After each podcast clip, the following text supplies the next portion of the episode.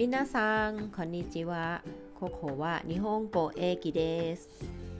สวัสดีคุณผู้ฟังที่รักทุกท่านค่ะ ที่นี่สถานีภาษาญี่ปุ่น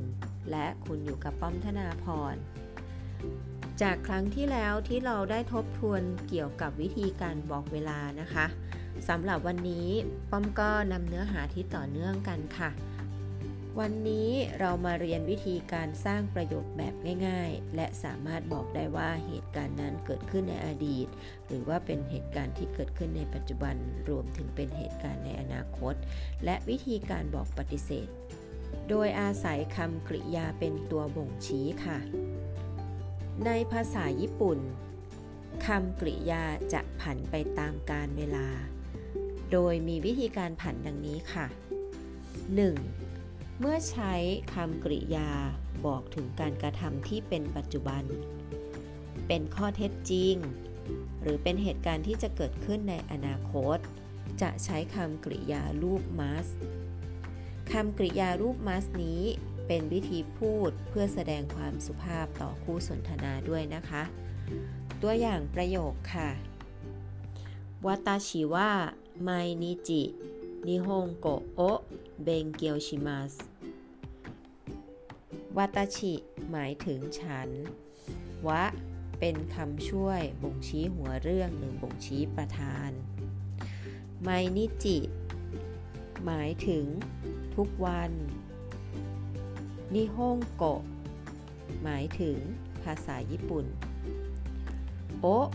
เป็นคำช่วย บ่งชี้กรรม เบงเกียวชิมาส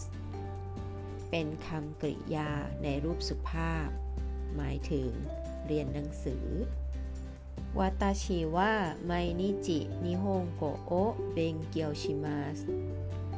ดิฉันเรียนภาษาญี่ปุ่นทุกวันค่ะ ตัวอย่างประโยคต่อไปค่ะไมอาสะโรคุจินิโอคิมาสไมอาสะทุกเช้าโรคุจิ6โมง นี้เป็นคำช่วยบ่งชี้เวลา โอคิมัสตื่นนอน ทุกเช้าตอน 6 โมง ตื่นนอนค่ะ ตัวอย่างประโยคต่อไปค่ะอาชิตะเดพาโตเอะอิกิมัสอาชิตะพรุ่งนี้เดพาโต Department Store เอะเป็นคำช่วยบ่งชี้สถานที่ อิกิมัสเป็นคำกริยารูปสุภาพ หมายถึง ไปอาชิตะเดพาโตเอะอิกิมัสพรุ่งนี้จะไปห้างสรรพสินค้า ค่ะ นี่เป็นวิธีการบอกเล่าหรืออธิบายเหตุการณ์ที่เราได้กระทำในปัจจุบันหรือจะทำในอนาคตนะคะ ต่อไปค่ะ เป็นการใช้คำกริยาเพื่อบอกปฏิเสธว่าไม่ได้ทำสิ่งนั้น ในปัจจุบันหรือในอนาคต จะใช้กริยารูปません ซึ่งเป็นการบอกแบบสุภาพเช่นกันค่ะ ตัวอย่างเช่น私は毎日日本語を勉強しません ดิฉันไม่ได้เรียนภาษาญี่ปุ่นทุกวันค่ะ 毎朝六時に起きませんทุกๆเช้าไม่ได้ตื่นตอน 6 โมงค่ะ อาชิตะ เดพาโตเอะอิคิมาเซง พรุ่งนี้ไม่ได้ไปห้างสรรพสินค้าค่ะ ต่อไปเป็นการใช้คำกริยาเพื่อพูดถึงสิ่งที่ได้ทำแล้วในอดีต จะใช้กริยารูปมาชิตะ ตัวอย่างเช่น昨日日本語を勉強しました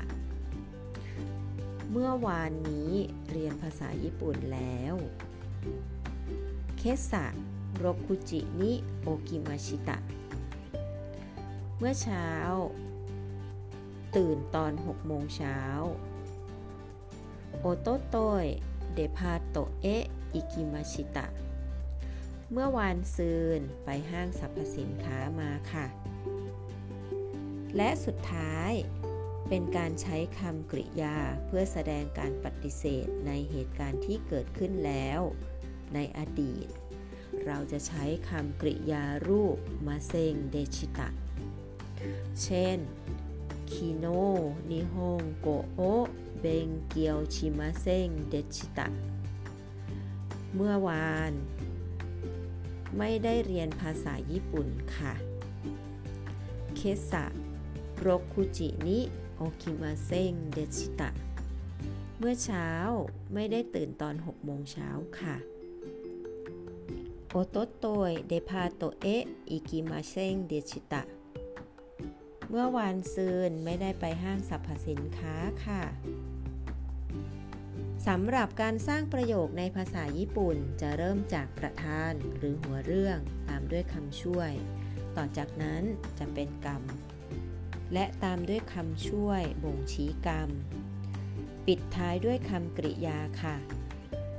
แต่ถ้าเป็นประโยคที่ไม่มีกรรมก็ใช้เป็นคำกริยาปิดท้ายได้เลยเช่นเดียวกันค่ะ ลองฝึกแต่งประโยคจากคำศัพท์ที่เรามีดูนะคะ และอย่าลืม คำกริยาในภาษาญี่ปุ่น มีวิธีการผันที่แตกต่างกันสีรูปแบบ คือ เมื่อเราพูดถึงเหตุการณ์ในปัจจุบัน เหตุการณ์ข้อเท็จจริง หรือเหตุการณ์ในอนาคต เราจะใช้กริยารูป must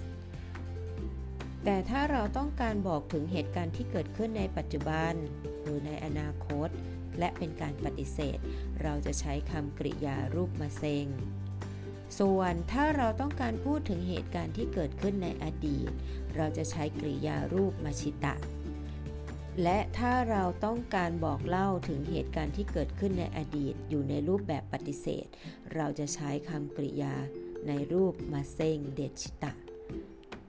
ก็ฝากทุกคนไว้ด้วยนะคะ